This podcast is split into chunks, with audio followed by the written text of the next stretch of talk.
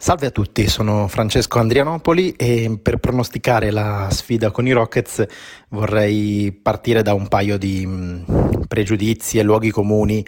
sulla squadra di Houston che secondo me vanno sfatati.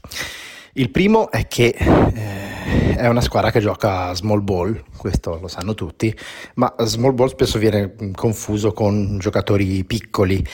Non è proprio così, nel senso che loro giocano mh, mm, a cambiare tutto eh, in difesa e 5 fuori in attacco e non hanno nessun lungo in rosa. Tutti i loro giocatori sono appena sopra i due metri, quelli più alti ma questo non significa che siano piccoli, gli mancano i centimetri, ma non gli mancano i chili, non gli mancano i muscoli. Nel loro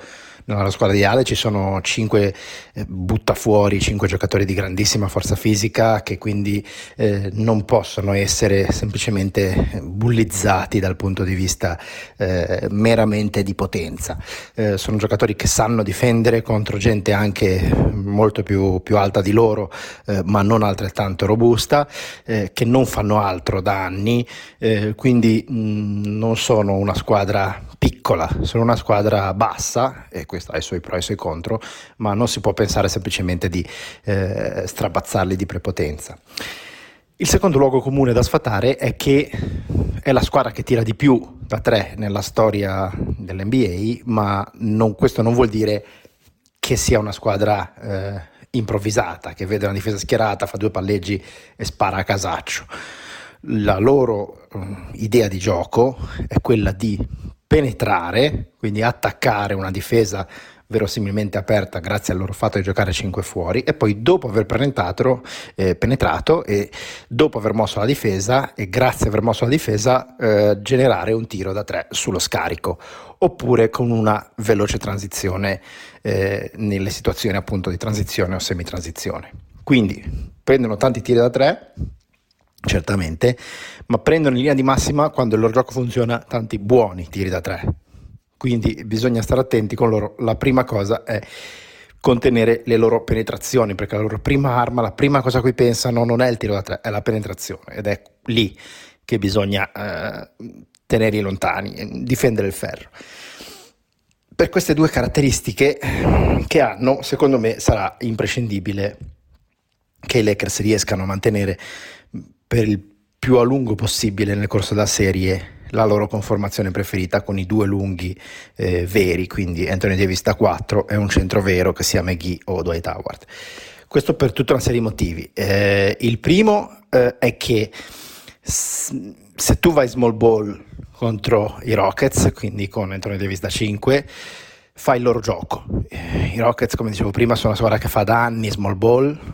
sanno a memoria cosa devono fare, eh, la società si è scelta mm, uno per uno i giocatori più adatti a questo ruolo, quindi se tu giochi secondo le loro regole sono sicuramente in vantaggio loro. I Lakers non sono abituati a giocare small ball, eh, non lo hanno fatto molto nel corso della stagione, quando l'hanno fatto i risultati non sono stati entusiasmanti e non hanno i giocatori adatti, perché i nostri esterni non sanno difendere uno contro uno e in attacco non sanno eh, giocare in isolamento. Quindi mh, bisogna giocare a small ball, ce ne saranno ampi minuti di small ball, ma dovranno essere eh, occasioni situazionali e secondo me non può essere una mh, scelta eh, programmatica e mh, strategica, perché altrimenti parti già in svantaggio contro i Rockets. Seconda, il secondo motivo per cui secondo me bisogna cercare di tenere più a lungo possibile i due lunghi veri in campo è difensivo, perché i Lakers sono una squadra che hanno costruito una difesa straordinaria sul difendere il ferro, difendere il ferro incanalando le penetrazioni avversarie verso i propri lunghi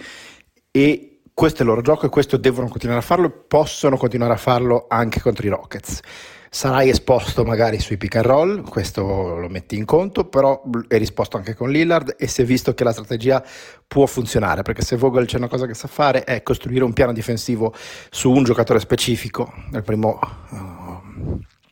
turno era Lillard, in questo è Arden, quindi si può fare, bisogna solo avere il coraggio di mh, farlo sul lungo periodo e non spaventarsi se beccherai gli inevitabili break quando Arden ti fa a pezzi due o tre volte sul pick and roll, perché il segreto è che Arden è un giocatore di estrema intelligenza e quando vede un lungo sotto il canestro non penetra. E quindi se tu lo riduci a un jump shooter hai comunque, lui può farti comunque 50-60 punti, ma è comunque più vantaggioso che se lo lasci penetrare senza nessuno sotto. E per converso l'altra fonte di gioco dei Rockets, cioè Westbrook, anche lui se vede un pick and roll e gli lasci tre metri di spazio, lui tira sempre e se Westbrook tira sempre invece è un successo per qualunque eh, difesa. E infine, secondo, il terzo motivo è che secondo me i Lakers giocano meglio con i due lunghi anche in attacco, perché è facile dire sì, giochiamo con quattro piccoli Anthony Davis, quindi il campo è spaziato, eccetera. Un corno, eh, perché eh, abbiamo visto, già in regular season si vedeva, ma mh, nei playoff come sempre queste situazioni vengono esacerbate, i tiratori dei Lakers, i vari Caldwell Pop, Caruso e quant'altro, non fanno paura agli avversari quindi non li rispettano, eh, non solo non li marcano, ma una squadra che ha concetti difensivi estremi come Houston, si è già visto in regular season, lo faranno ancora di più in questa serie, gli stanno a 4 metri, quindi di fatto il tuo campo quando giochi con i quattro piccoli non è spaziato per niente, perché loro giocano con quattro giocatori stabilmente nel pitturato. E non gli interessa nulla se questo lascia 4 metri di spazio ai Caldwell Pop, Caruso, eccetera, eccetera, perché sono disposti a lasciarglieli. Quindi, paradossalmente, il tuo campo è spaziato meglio si, con i due lunghi di quanto non si è spaziato con i quattro piccoli. Perché? Per un semplice motivo. Perché da Caruso, Kuzma, KCP puoi stare a 4 metri quando lui è sull'arco. Se ci sono McGee o Dwight Howard nel dunker spot, non gli puoi stare, non dico a un metro, non gli puoi stare neanche a mezzo metro, gli devi attaccare, deve starci attaccato, devi fargli body check e quindi paradossalmente il difensore che sta su McGee e su Howard nel dunker spot, quindi a un passo dall'area piccola, è più distante dalla linea di penetrazione di quanto non lo sia un difensore che teoricamente sta marcando un attaccante esterno dei Lakers sul perimetro ed è meno incline ad aiutare perché se aiuta sa che su una penetrazione di LeBron tu aiuti da Dwight Howard nel dunker spot, quella palla a Dwight Howard ci arriva ed è una schiacciata sempre. Ultimissimo motivo, i rimbalzi offensivi. Eh, questa è una serie che i Lakers devono vincere a rimbalzo offensivo perché i Rockets sono la seconda peggior squadra della Lega eh, a eh, rimbalzo difensivo e i Lakers sono tra le migliori 5 a rimbalzo offensivo. Quindi eh, bisogna dominarli a rimbalzo, bisogna prendere il 30% dei loro rimbalzi, eh, dei rimbalzi difensivi disponibili sotto il loro tabellone e chiudere la partita così. Ovviamente questo te lo possono concedere soltanto la presenza di due lunghi. Se giochi con due lunghi eh, veri eh, e per di più tutti e tre i lunghi dei Lakers sono maestri nel balzo offensivo, lì sì